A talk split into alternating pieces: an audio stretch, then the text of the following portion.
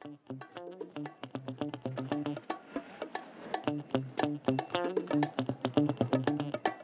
Bamboo Project Podcast starts in three, two. Ladies and gentlemen, boys and girls, welcome to the Bamboo Project Podcast. My name is Donovan Gray, the future $10 billion man. On the way to 10 billion, I decided I'm gonna help create 1,000 millionaires, including myself. And not by being a guru or selling a course, but by doing the things I already love to do every day and documenting my journey to get there. I figure I'll make all the mistakes so you don't have to. My name is Donovan Gray, and this is how I will turn my life into a living. I like to start off by giving a shout out to all the people rocking with us and supporting the channel. We really appreciate you. We are currently streaming on all major streaming platforms such as Apple Podcasts, Spotify, Google Podcasts, Anchor. You name it, we on it. And if we're not on it, we're about to be on it. For everyone listening to this podcast and not watching it, you can find us on YouTube at The Bamboo Project. We have over 500 videos on our channel. Do you want to see our real estate journey? We got that. Do you want cooking tutorials inspired by Dr. Sebi? We got that. Do you want travel and lifestyle vlogs? Got it. Hair and makeup tutorials? Got it. Basketball? Got it. Turo? Got it. Candles? Got it. It's everything us. All the parts of the journey that do not make it to YouTube will be on our story. You can find me on Instagram at Donovan Gray, D O N I V A N G R A Y, and my phenomenal, beautiful, amazing girlfriend, Anita Byrne, A N E T A B U R N. We made different playlists for all the things we're into, and you can find all those links in the description box below. This may be your first time here, and if it is, welcome to the family. But for everyone else, this is chapter three, page 156. Okay. So right now it is Wednesday, March 15th, and it is 7:20 a.m. Probably one of the earlier podcasts that we've shot before. So before we get into the podcast, we always like to start off with our screen time check. It's a reminder for us and anybody listening to see how much time they are spending and giving to their phone. All right. So last week, every day, I spent an average of seven hours and 39 minutes on my phone, which again, like I said, for me, between seven and eight is my sweet spot. I feel like anything more is excessive. We're a little on the high end of that time, but it's not terrible. I spent eight hours on Twitter for the whole week, which again, that's pretty good. It's about an hour a day, which is more than I used to. And my Instagram is down to six hours. That's less than an hour a day on Instagram. That's really good. That's that's really good. Twitter. Listen, I enjoy Twitter much more than Instagram, and I honestly, it's kind of crazy. I only go on Instagram now, really just for like business type of stuff. That is like the candle page. I don't really go on there for much other stuff. Hmm. So YouTube is seven hours and 43 minutes. Camera is six hours and 49 minutes. And as I said, Instagram is six hours and 10 minutes, which is close to five hours. Close to that five hour mark. Last week, I had an average of 157 pickups per day. On Sunday, I had 222 pickups. Two, two, two. And my first use app after pickup was Mail. What was your screen time for last week? Last week, um, my average screen time was five hours and a half a day, and my most used app was Instagram for seven and a half hours, then TikTok for six and a half, then Camera for four and a half, and then I picked up my phone on average 139 times a day. the subscriber check. So on the Bamboo Project, we currently have 6,416 subscribers.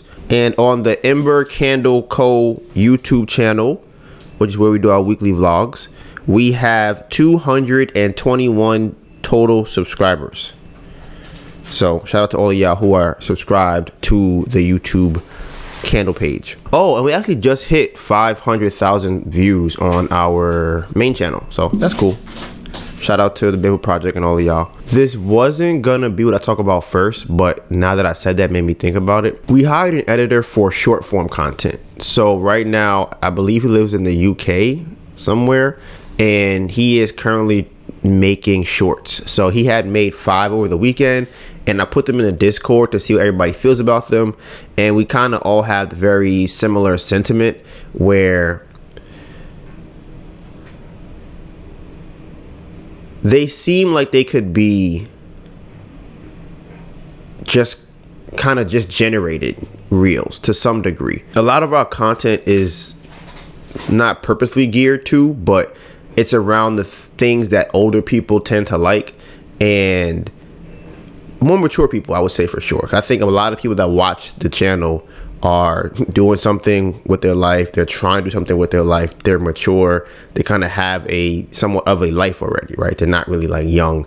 Like our demographic is like 25 to 50 plus, like, and it's the ones that are who are on the younger side of it are hustling really hard. So the shorts that were made had a lot of elements to it that a younger audience would like. So a lot of random sound effects, a lot of like flashing on the screen of random icons and you know silly faces and things like that. So personally I'm not a fan because I don't think it embodies what the Bamboo Project is or kind of what we do. So I want it to be more. I I, I don't mind it. It's just not done correctly for what we do. So the captions are fine. I'm gonna I'll put them up here actually. So people who are watching the videos, I will put those on the screen and you can like watch them. Um, these are the first initial edits, and then we'll go back and try and fix them. Because he lives in the UK, we're trying to figure out the best time to actually get on the phone again. And I think it's really funny because when we first started getting into entrepreneurship, uh, well, uh, me and Melissa, probably a couple years ago, I always try to be very present in what we're actually going through.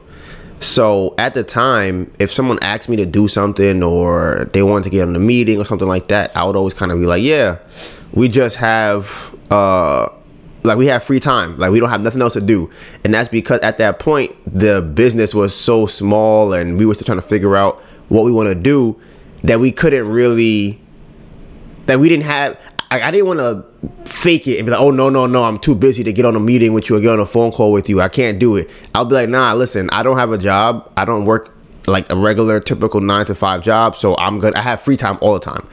Um but I think it's funny now because that's kind of flipped and I really don't have the time to do a lot of phone calls. So we were trying to schedule a call, but as y'all know, we have Chelsea this week. So we're working all day from 11 a.m. to 7 p.m. And that means we have to travel to and from. So going back home, we get home at about 8:39, let's say 8:30, and then on the way to there, we're leaving the house at like 9 30 10 so all that time right there that i could have used to get on a phone call with somebody i no longer have that time to do so it's like okay when do I schedule a time to do this phone call? Because I don't want to do while I'm at the fair selling candles. I can't do on a train I don't have service, and I still am a human, so I need sleep. I need to relax and unwind or wind down when I get home. So we're trying to get. Honestly, what time is it? I hope we don't have a meeting for today. I feel like he says 8 a.m. today. Maybe. No, no. I think I told him today's Wednesday. Yeah, yeah. I, cause I forgot the other thing. We also have the podcast. So I have to now account for the podcast time. We're shooting the podcast super early because we have the fair in three and a half hours or so, right? So today was I couldn't do and I also have to account for editing the podcast in the morning. So tomorrow I'm gonna be editing it when I wake up. So I'm like, all right, I try to set a call for like 8 a.m. tomorrow because I normally wake up around like between eh, daylight saving time now, so it's probably between five and six ish in that time. So I hopefully I can get the podcast edited by then and then get on the phone with him. And we also have another phone call, and it's kind of funny because she was saying, yeah, like sometime later in the month. And I definitely was not scheduling calls weeks in advance to be able to get on the phone with someone. So I just think it's very interesting how the progression of the business has now changed our schedule to where we have to pin some like okay, we're we're free at this time, but we can't do these other six or seven days. And honestly, we're doing double bookings this weekend. And again, I need my rest. So when Monday come next week, I'm probably gonna be uh, mentally done. So I mean, physically, I feel like mentally I'd be good now because you're doing something you love, so it's easier to have more energy for it. But physically, definitely gonna need to go to sleep. But I'm curious how those videos will go once we all work on them and edit them because my test is if we put out short form content right now, I want to do the Turo videos. And my strategy is to put out the short form of the Turo videos because then YouTube will push our older Turo video, which is the most popular one on the channel, and also has the highest CPM, which is how much we get paid for the video. So I'm wondering if once they push the shorts and people watch those shorts, it'll then push the other video again. So we were getting like eighteen hundred dollars a month before. If we could get you know seven to twelve hundred dollars again just from that video being pushed, then that would be amazing. So if that works, then I'm gonna start going down the list and seeing like, okay, this is how the YouTube algorithm works. Push some shorts, have the other bigger video come in, they watch that, do it again, and so on and so forth. Um, cause we, like I said, we always need the extra money for inventory and buying candle related things. So, like I said, I'm, I'm curious how that goes, and I'm I have been doing my shorts. If y'all were in the candle live, I've been doing. I might have missed a day or two here and there, but I definitely have been utilizing all of the different things, like a video from the podcast. Excuse me, the podcast, a video from the vlog, and oddly enough, not sure how or why, but some of them are doing really well. Uh, one of them was Melissa sniffing one of the scents and rubbing her nose and that one got a thousand views on tick on shorts. But I do want to say, when it comes to short form content, I take all the views with a grain of salt because they push things artificially. I feel like, and they force you to watch those anyway. So it, a view isn't really a view to me. So but it is interesting to see how, like which ones they decide or people decide like just watch so that was uh that's my first topic. It was mostly the shorts thing because like I said, that that's gonna be a big driver and probably over the next mm, two months or so, uh we'll have a lot of short form content. And he's charging fifteen dollars per short, which is not terrible, especially if he's gonna have to watch the whole video and make multiple shorts out the video. So that's a lot of content.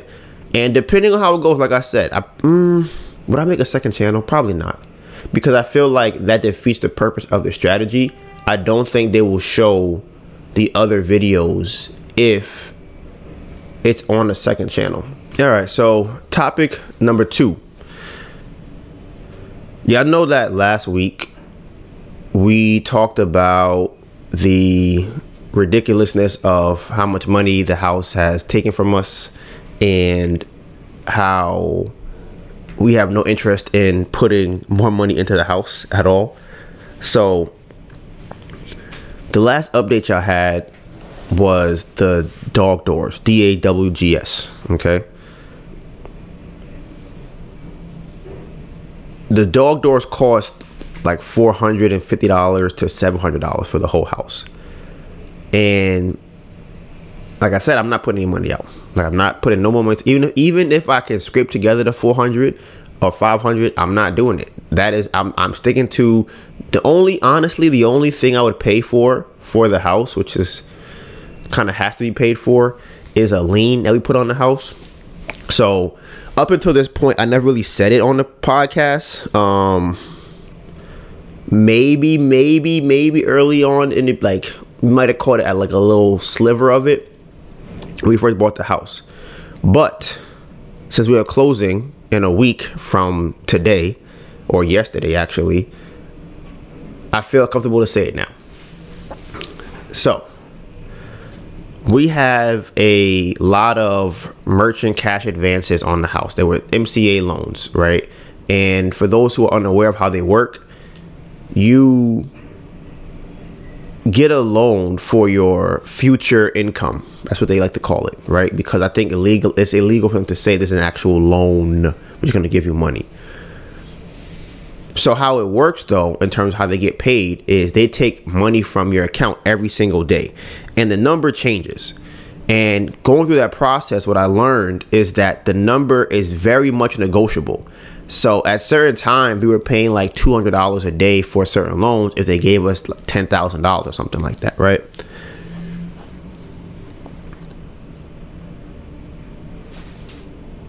But then one of the times I was talking to them, I was like, "Hey, I can't, I can't pay that. Like, I don't have the money to pay that." Um, and they were just kind of like, "Okay, well, we could do like 200." I was like, "Okay, so it is negotiable." But when I found out how negotiable it really was, was when we stopped paying on it. That's when I realized, like, oh, you're the guy I'm talking to, whoever the broker is or whatever, is getting a lot of this money. So when I stopped paying on it, they were like, hey, we noticed you aren't making any payments and it was two hundred dollars before, but we could do seventy five dollars a day. I'm like, you could do seventy five dollars a day. You guys were not doing that before. Like y'all were not trying to give me no lower rates like that. Before was like, oh my god, that's too low. We try to do it based off your risk level. We really want to make sure that you pay. I'm just like, okay, okay. But I found out they go a lot lower.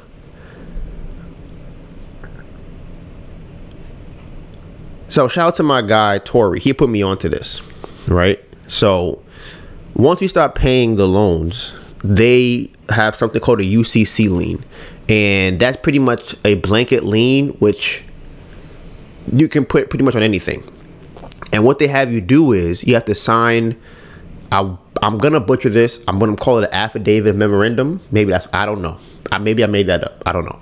But it's you have to sign a paper that pretty much says that you will forfeit whatever assets you have to pay the debt if you don't pay or if you default on the loan, right? So you're pretty much giving them permission to go after your stuff beforehand before they even give you the money.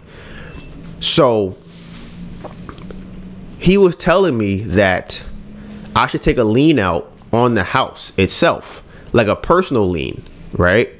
Because if they look at the house, if they find it, they're not gonna want to have to put a lien on it because they're gonna be the third or fourth person on the house and they're not gonna get their money because the first person is the mortgage. They are the first person to get paid when the house gets sold. So what we ended up doing was we had Melissa come up with like a she made a lien or a loan that she lent to the bamboo project for like a hundred and fifty thousand dollars, right? On paper, that's what it says. So if you go and look at the title of the company, it'll say that's how much money that she loaned us. So he was saying that once they see that, they're like, ah, man, do we really want to get involved with that? Nah, let's go after something else, which they end up trying to do. They end up going after our Turo money on a wrong account. They end up going after our PayPal account with no money in it. There's a lot of those different things they like to try to go after, but we didn't have any money and we definitely didn't have any money in those accounts for sure. So we were so this was my thing, right? It kind of it sucks so much that we're not going to get any money from the house. I was not sure whether or not it would work and if there were liens on the house. I did not want to pay to find out whether or not it worked or not because it's a couple hundred dollars to figure that out to run title myself. I didn't want to do that, but I figured whenever the house gets sold, we would know by then whether or not there are liens on the house. So when they pull title, they said there are no liens on the house other than the one that Melissa has on the house. And I have to pay 200 something dollars, I think, to have it released.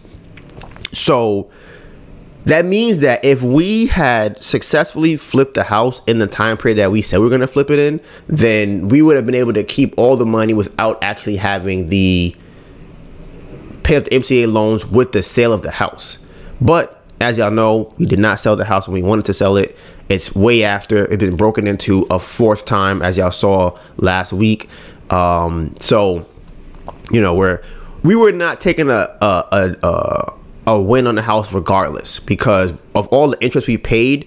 If we were to do the math on that interest, we're talking about sixteen hundred dollars uh, times twelve equals say ninety two hundred. Let's do that times two. So we already paid about 40 grand on the house in just interest, right? Roughly. Uh, then you have to pay extension loans or extension fees for pushing back the sale of the house. So that's just that. Then we spent about 80 something thousand. Honestly, it's probably more. Like, it's so weird. Okay, bruh. So we had borrowed eighty five thousand from family and friends to fix the house. So right there we're at let's say 100 130, right? Then the MCA lenders. So we had gotten maybe about 30,000 from them. So now we're at what's that? 100 and we were at 85 plus 4 130. So at 170,000, right? So at 170,000. Then you have the cost of the house. So the cost was 116,000. So we're at 286, right? And then you have the initial renovation loan, which was 75,000. So we were all in and this is not including like minimal expense. Like I don't I don't even think about gas. I don't even think about food on the way out there. I don't even think about eat it like this knickknack things here and there. We gotta buy a doorknob. Like a lot of those things aren't included on here, but just to pro it, I would I would even tolls because I know we have a lot of tolls going out there, and the car insurance and so many things. But I would say maybe an additional five thousand dollars. We're talking about three sixty five, right? So plus another five thousand on that. We're at three sixty six. So all in all, we're probably we probably spent about three hundred and sixty six thousand dollars on the house. The house is currently selling for. It's selling for 215, 210. But with all the credits, we're probably only it, it's we're only getting back maybe 180, right? So, and that's that's a rough estimate. And by that 180, we get it back. We have to pay 167 or probably a little bit more to the lenders. So there's not really much money left in the house at all, right? So, like I said, there was that at that point there was no way that we were coming out of it, but we could have we could have managed it if we didn't have the MCA loans. It might have been more than 30. I'm, I might have been more than 30. I'm not sure. Um, and we sold it when we wanted to sell it. Like all of those things really just like having to pay so much more in interest for waiting an extra year cost about another thirty thousand or twenty thousand dollars. So it was just it was it was just crazy. Um, even things like security for the house and insurance on the house, it, it's a lot. Um, so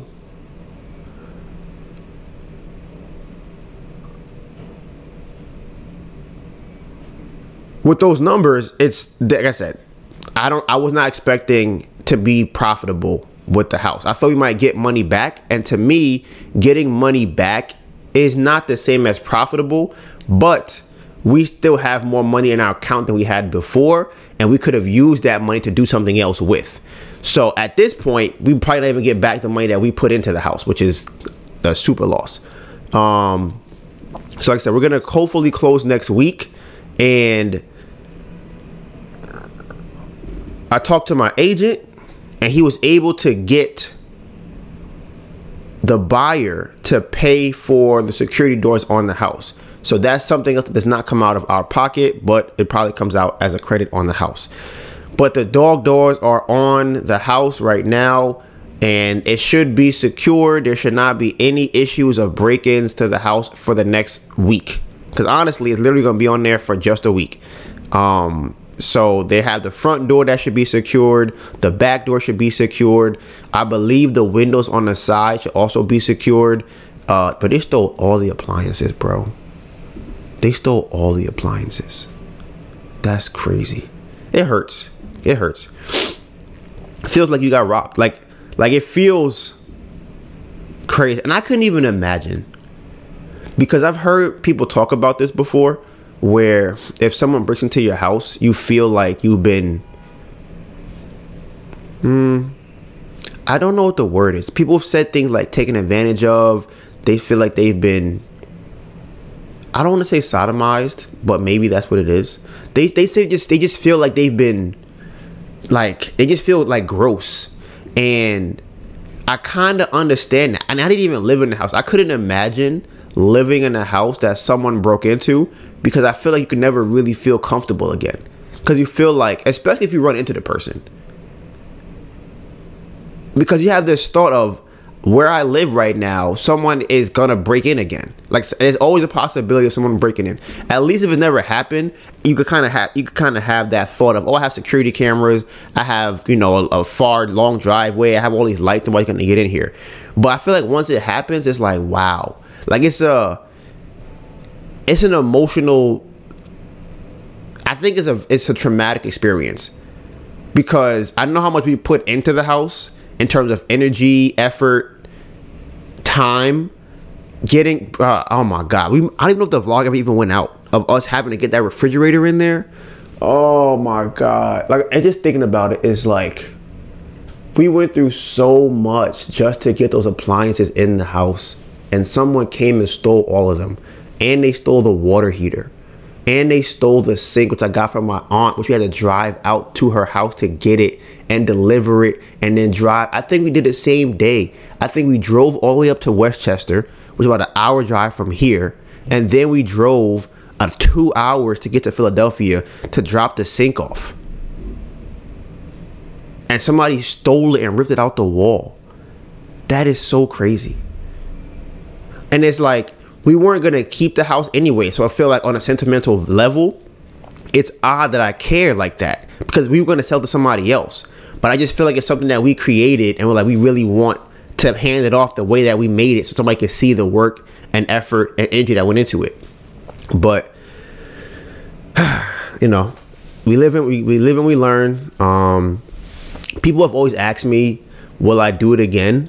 And like I said, it's like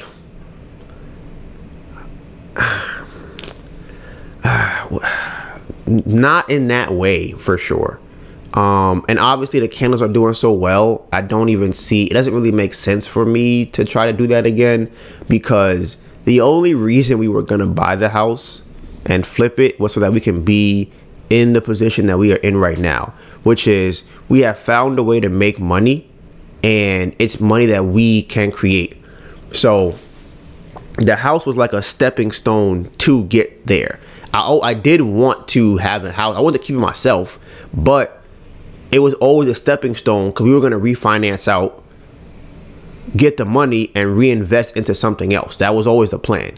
We never knew it was going to be candles. We had no idea what it would be, but we that was always the goal. We're here where we want to be, but the path to here was a little, not a little bit, was very very rocky. So, would I flip another? I don't can't see why I would.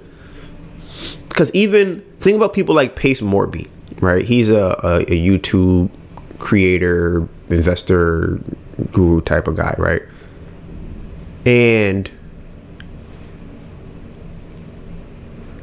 it's like when you're buying and flipping houses, you can really. I feel like there's a cap on it. Like no one, I don't feel like anybody is flipping hundreds of thousands of houses, right? You the bigger you get, it's not the more you flip, it's the bigger the house you flip or place you flip is. So for me, that that I never really liked the idea of having a ceiling on what I'm trying to do. So as far as the candles go, there's not really a ceiling because let's say that everybody in the let's say that we succeeded and everybody in the world has a candle right let's say that's the thing that happens the candle will run out and then you'll get another candle. So the, the business doesn't stop from that perspective. And then we also grow in terms of what we sell besides candles, what we sell in terms of if it's a spray, if it's a diffuser, if it's uh and like it just it changes. So I always like to have something that I know has full, like a very large potential. And we also want to do things outside of candles in the sense of maybe create our own market and do things that aren't just specifically just selling candles. So it's it's much larger. With real estate, it's just buy a bigger place, hold it, and get the income from it every single month. Like that's that's really what it is. And if I think about it, the the the richest people, like who have the highest net worth, it's not real estate. Like it's really not real estate. It's it's investing, which is the simplest or same thing as owning a business.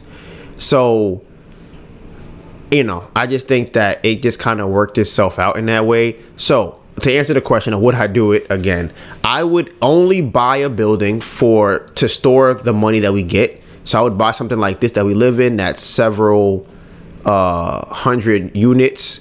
Um, I would work with Tori so we could build like a city. I would do new development. Um, but single family flips, I wouldn't do that. The house is boarded up. That's crazy. Yeah, I would because it's it's just too small and it's not something I would want to deal with. So I would probably only do new developments and commercial. That's probably the only thing I see myself doing down the line. So no more single family flips, double family flips, multi little family. I'm I don't eh, the the cheese is not big enough for me. I feel like, and the things like what I what, we get from it is just not that great. Like it's we're in a different position than we were in before. So anybody that wants to buy a house and flip it, I understand. But or even rent it out, I I understand it hundred percent. But if we do twelve hundred dollars in a day at a craft fair, right? And you have a single family house that you charge. Let's say, let's just say you have a really nice unit that you charge three thousand dollars a month for in rent, right? And you're keeping. Let's say you're keeping twenty five hundred, which is absurd to even keep from the rent because you have to pay a mortgage, right? That's twenty five hundred dollars that you get every month. We can make that now in two days. So or three days. So it's it's crazy to be like, okay, I want to keep buying these houses that have all of this serious upkeep. I have to deal with people on multiple levels in the sense of I have a tenant, I have a contract, I have a property manager who all have to get paid for the house because the bigger you get, huh? I'm interested. The bigger you get, do your margins get lower because you have to now hire everybody to manage everything. Is it similar to candles in that way? Maybe it might be similar, but yeah, that that's my take. I wouldn't do it if you and if you want to. Two hundred dollars a month is not. Four hundred dollars a month is not a lot in terms of a rental property, and from what you have to go through to get it. So you know, that is my take on that. Uh, next topic. Y'all know that we are doing Chelsea. Um, today is the third day of the week for doing Chelsea. Monday, obviously the first day, Tuesday, second day. If you're in the Discord, then you will see how it has been going so far. Uh, we had a spectacular day on Monday. Uh, in the three days from Saturday, Sunday to Monday, we made like twenty six hundred dollars uh, selling candles. We were double booked on Sunday, and things went crazy on on Monday. So here's a little rundown of how Monday was going. We were honestly shocked for how much money we made that day because it was nasty weather outside. It was rainy, it was snowing, it was windy, but people still showed out to come and buy candles. And shout out to Rita. So this was this was crazy she actually had DM'd us a week ago or so, and she was asking if we're going to be at Chelsea. And we were like, ah, you know, not this week, but, you know, we're, we're definitely, funny enough, it's funny that she asked because we had just, shout out to Bill, we had just gotten, like, just booked Chelsea and Terry. Can't forget about Terry. Shout out to Bill and Terry. Uh, we just got the booking for that week. So when she had DM'd us, we were like, "Yep, absolutely, we'll be there. Not this week, but next week." She said, "Okay, I'm gonna come up. I'm gonna pull up." So we're like, "Cool." So she comes on Monday, which is the day one of the fair, and Melissa was was working and selling was I guess working the table. I would say. Um, I went to probably get something to eat, so I am sitting down eating, right, and I'm checking out numbers for the day, and I see a huge spike like a huge jump from where we were at to where we were at now. And I'm like, what the heck just happened? I'm like, this is a, such a large jump from one order. I gotta go see what happened. So I go back to the table, and Melissa tells me that someone just bought six big candles at one time. And I'm like, six big, mind you, each candle is $40. So they bought six candles at one time. And I'm like, what? She was like, yeah, while I was selling, she was just waiting there for me, just hanging out. I was, you know, playing the game with somebody, talking to a customer. And when they left, she's like, yeah, I was here. She gave her story to Melissa. Um, and she explained that she had a candle before and she wanted to get six more big ones. And I'm just like, Melissa's telling me this story. I'm like, this is crazy. So that first day, with her, with her with her purchase, which is about I think it's like two sixty, we were at eight hundred and I want to say forty dollars for the day. Oh my goodness, it was like the first day of Chelsea. The first time we did it last month, we made. I'm gonna give you the exact number how much we made that first week. That first day, we made three hundred and seven dollars. That's it. Three hundred and seven dollars the first day of Chelsea last week, last month. This month, we did $860 the first day of Chelsea. And and it was raining and it was snowing. It was cold outside. And we still did 860. And if without without her sale, which is an anomaly, of course, we were still roughly at about six and some change. Would have been at six hundred and twenty dollars for the day, which is really good. We would have had twenty nine sales and six hundred twenty dollars. Honestly, I think we would have sold another big candle.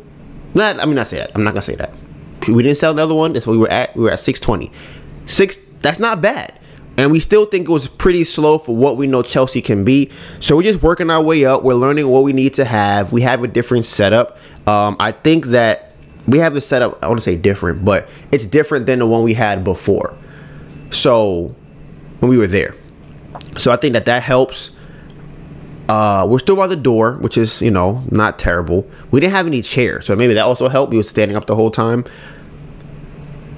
So I'm excited for this week. I think today is, is a lot better in terms of uh, the weather. So it might be crazy, and it's Wednesday. So they here's the crazy part. Okay, I didn't even think about this. I forgot about this completely. Okay, so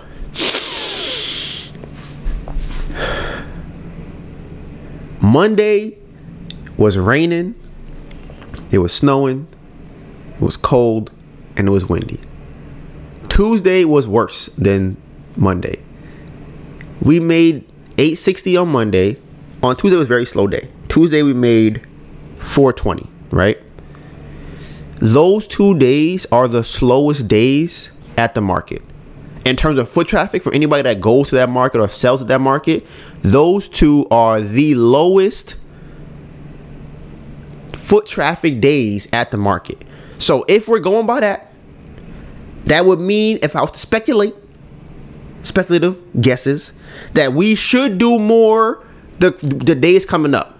So we just have to make sure that we have enough inventory to manage it if it gets crazy over the next couple of days. So like I said, and today is a lot nicer outside. So I'm very excited to see what happens uh, for the rest of this week. Tuesday, day number two. All right. This day was slow. Like we were struggling to get through the day with no chairs, no no uh no foot traffic and this the the wind and snow was so much crazier than it was on Monday. Like I'm talking about it was people would open the door and vendors things would just fly off their table. One person's uh I don't know if she had something that broke. She had a glass on the table that flew off and broke. We were standing by the door and the sign flew off, paper flew from under the table, bags were flying everywhere. Like it was that kind of windy. Uh I had went to was it Dunkin' Donuts? Where was I where was it? Dunkin' Donuts? It was Dunkin' Donuts when I left. I had like opened the door to leave. The door swung open and hit the side of the building. And I'm just like, dead. Like it's it was crazy kind of windy that day. And the snow was crazy. Like it was just wild weather. So one thing I noticed about the habits of the people that come out in that kind of weather is that they are tourists. Because if you are going on vacation somewhere, you are not staying in the house because of the weather. You know why? Because you already checked what the weather was before you got there. So you already brought the proper clothing to go outside. You brought your jacket, you brought your gloves, you brought your scarf, you brought your rain boots. You have all the things because you already knew it was either going to snow or rain when you got there. So Tuesday was mostly tourists. Because if you live in that city, you're like, man, I am not. Hey, look, look outside. I'm not going outside. Ain't nothing out there for me to go out there right now. I'm staying my. I'm staying right here in the house. I'm not going nowhere. So it was a lot of tourists that day, and it was a very like we called this Sunday vibes. So it, like I said, with a Sunday vibe and that kind of bad weather, we still did 420, which we didn't hit 400 that first week until we did $234 on Tuesday that of that week. Um, Friday. So we didn't do $400 until Friday of that week, which is crazy. That's insane. So yes, that's amazing. Like that is phenomenal. And there was no crazy orders yesterday, and we did 16 sales. So I'm hoping today, today we going crazy today. I'm hoping. I don't want to put too much sauce on it because every time we do that, things get go terrible. So hopefully things go well today or decently nice. Um. So I guess as far as the Chelsea, that's it. We are oh well I guess in more candle related news. Ah man, I'm telling y'all, we're gonna be making oh my goodness. Okay. So we buy vessels. I don't even know how I told you this, Melissa. So the vessels that we have found, we had kind of saw them before, but they are this they look very similar to the ones we had before and they cost eight cents. So we have to buy a thousand of them. That's minimum. It's a thousand. So that would be 83 cases of, of uh, vessels. So i'm trying to figure i might put it if we i will put it hadassah's house probably um because we can't fit that here. But that we currently are paying like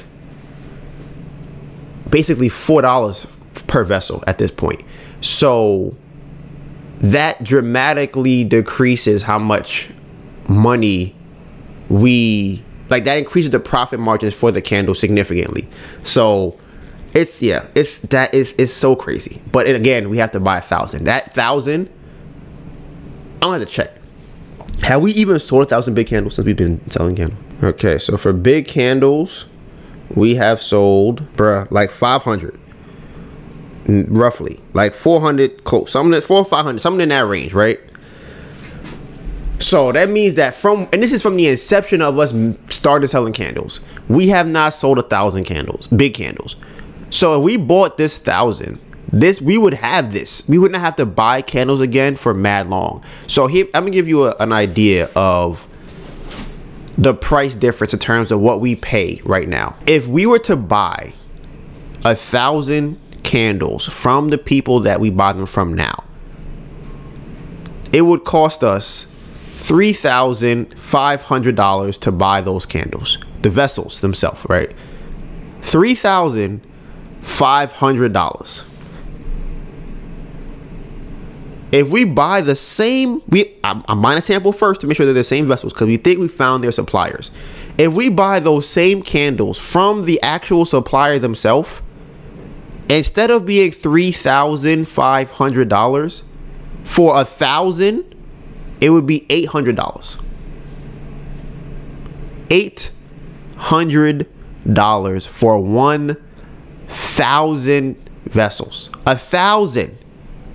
1,000 vessels is $800 as opposed to $3,500 do you know how much money we're saving? Oh my god, it's so. Every time I think about it, I'm like, that's crazy. So, like I said, we are trying to get the exp- we're making more money, and we want to now we want to go in opposite direction. Now we're gonna start lowering the expenses. So now that we have a bigger margin of how much money we get to keep after each craft fair and sale and whatever, we can start paying people back. We can start paying off other loans, and we can start investing more into the business faster, so that we can actually get more products, more scents, better branding, and we're still in Q1.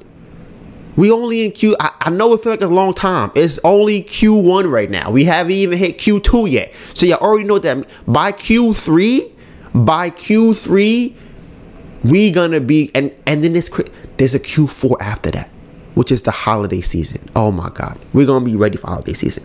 But you know, like I said, I don't want to get too too too too excited. But that's you know where we at right now. So we're still working on getting all the branding things right. So next topic, some of y'all may be familiar with this. Uh, so it is. It's called uh, Silicon Valley Bank, and I just think it's very interesting because we have talked about selling on Etsy. Etsy. We've talked about selling on Faire. Uh, we talked about using Pinterest ads, and a lot of these companies have their money with Silicon Valley Bank. So I'm going to give you my uh, rudimentary understanding of what happened with Silicon Valley Bank.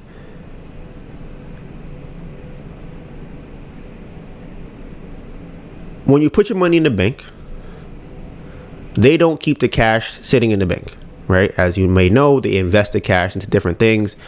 One of those things being treasury bonds, right? You buy it today, and in 10 years it's guaranteed to give you 1.5% on your money or 2% of your money right?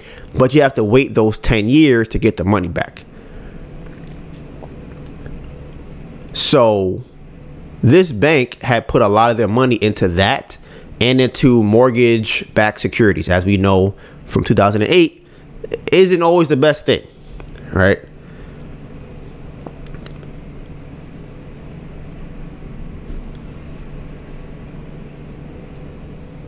someone decided that they want to take a lot of their money out. Honestly, from what I've heard, it's been either two people or maybe I know one big person, but it might be two big people that decide to take their money out of that bank, right? So when they did that, the windfall that came from it was a lot of other people saw the stock going down and issues with they say, "Oh my God, why is this person taking the money out the bank? I'm gonna do the same thing." So now a lot of people go to the bank to take their money out. But as y'all know, the money is not there. And in this situation, it's a little bit worse because the money is in this bond. You have to let it mature over 10 years. If you take it out earlier than that, you're going to lose money. So now, every dollar that the bank is giving back to you, they're giving it back to you at a loss. So that means that they cannot cover everybody coming in and withdrawing their money. So every time they give a dollar out, this is hypothetical, they lose two dollars. So after they get to 50% of paying everybody out, there is still 50% of people who are not going to get paid because they are giving money away at a loss. So the thing about this particular bank is they funded a lot of startups, right? A lot or invested in a lot of startups.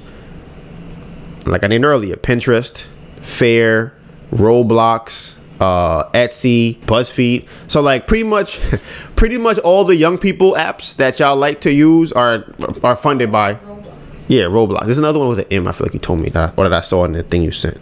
Uh, so it's not good. All right. So already, as soon as that happened, some of these businesses that are attached to them are like unable to now give you your money because their money is held with them. So one of those is Etsy. People already complain that Etsy is holding their money. Same thing with Faire. Faire is a wholesale website. So my personal opinion on situations like this is I know it sounds crazy. Do not trust any platform market that has been what I've seen over the last 10, 15 years. Any, honestly, any platform you shouldn't trust because it doesn't seem like any of them really have your best interest at heart. Um, me particularly, I have my trust in Square, but I would, when we have the money, I will for sure have our own built website from the ground up. We just can't afford it. And from what I've seen, Square has seemed to be the most up and up before they even got big. Like I was, I was. Listen, Square is my favorite company. From when they were just like when they I don't know if they bought Cash App or made Cash App. Cash App is a great company. They actually bought the company that I used to work for, which was Caviar. Then they sold it before they got into the craziness in terms of Caviar to DoorDash. So that was a smart decision. They got out the business, got all the emails, got all the phone numbers, all the processing fees, and then they they dipped, right? All credit card information and they left. And I feel like even interacting with them as a company is always a positive interaction. Etsy, people complain about Etsy all the time. People complain about Faire. People complain about I don't, know about Roblox very much, but a lot of these platforms they start changing their rules, and it usually negatively affects the people on the platform. I feel like for the most part, they don't change their rules to be better. I don't feel like that. It's always like we're changing rules that'll help us and not you. So, like I said, I am not a fan of those apps and companies and platforms. They supplement the candle business, but I would be very upset if they became a main driver of it. Um, because then we'd be shipping out candles and not getting paid. And as y'all already know, they were holding our money when we first started. Like we first started, and their excuse was, "You're making too much sales. Congratulations, we're holding your money." Like that's a crazy reasoning to, to, to give me. Um, maybe that's why. Maybe they didn't have the money from. Honestly, maybe that's the reason. Maybe they knew from back in Silicon Valley bank days they didn't have the money to give it out, so they have to minimize how much they give out in deposits or uh, yeah, and, and uh, and that's what it's called. No, I don't know what they call withdrawals, whatever. So, you know, it is it is what it is, but I do want to keep an eye on that because I really believe that there are going to be a lot of other platforms that people use that start acting really funny because the money's acting funny and I've seen some people say that it's connected to the whole crypto FTX thing if y'all are familiar with that. So people are speculating that another larger bank that is attached to Silicon Valley will also have a huge falling out. So, so stay tuned for that. Stay tuned for that. So this next topic. Melissa and I were having a conversation recently um, about whether or not you can define a good man by how he treats his mom. I never really thought about it much but I remember thinking that it didn't make sense before. I never really tried to dissect it.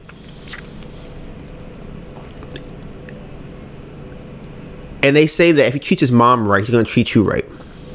Like that's kind of like the the the saying about having a guy that is good with his mom. And the more I thought about it, the more I thought a lot of the men I know that have these very positive, I don't say positive, but like that are very close with their mom don't tend to be solid men. And I think it's funny that that's the thing that they say. So the more I thought about it, I realized that for one, why would a woman want to be treated the same way that he treats his mom? Like that shouldn't be a barometer for how well he's going to treat you because you're not his mother. So the things he does for her, you should not expect him to do for you because you're not the same person. That's number one. I think a guy that is more distant from his mom is a better quality of man for his wife. I don't think that he should not have a relationship with his mom, but I think that it should be further than closer. I think too close of a relationship with your mother is bad as a guy because I don't think that she can help being a woman around you. And I, if that's your mom and she's raising you, I don't think those qualities are going to be the thing that you want to take into dating another woman. All right, so I'll let Melissa have her League of Villains segment. For today's League of Villains segment, I will be slandering Donovan. Yes. Why? Yesterday, Donovan woke up and did not talk to me. Like, okay. Donovan has been beefing with me all day yesterday. So like, you know how like you act when you have beef with somebody? Like you, you don't really like have a conversation with them. You just kind of cordial. That that has been Donovan's yes um all day yesterday. That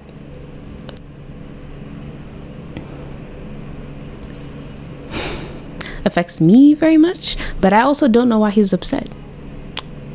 Cuz he's just being cordial and not explaining it. So, I mean, yesterday kind of rough for me.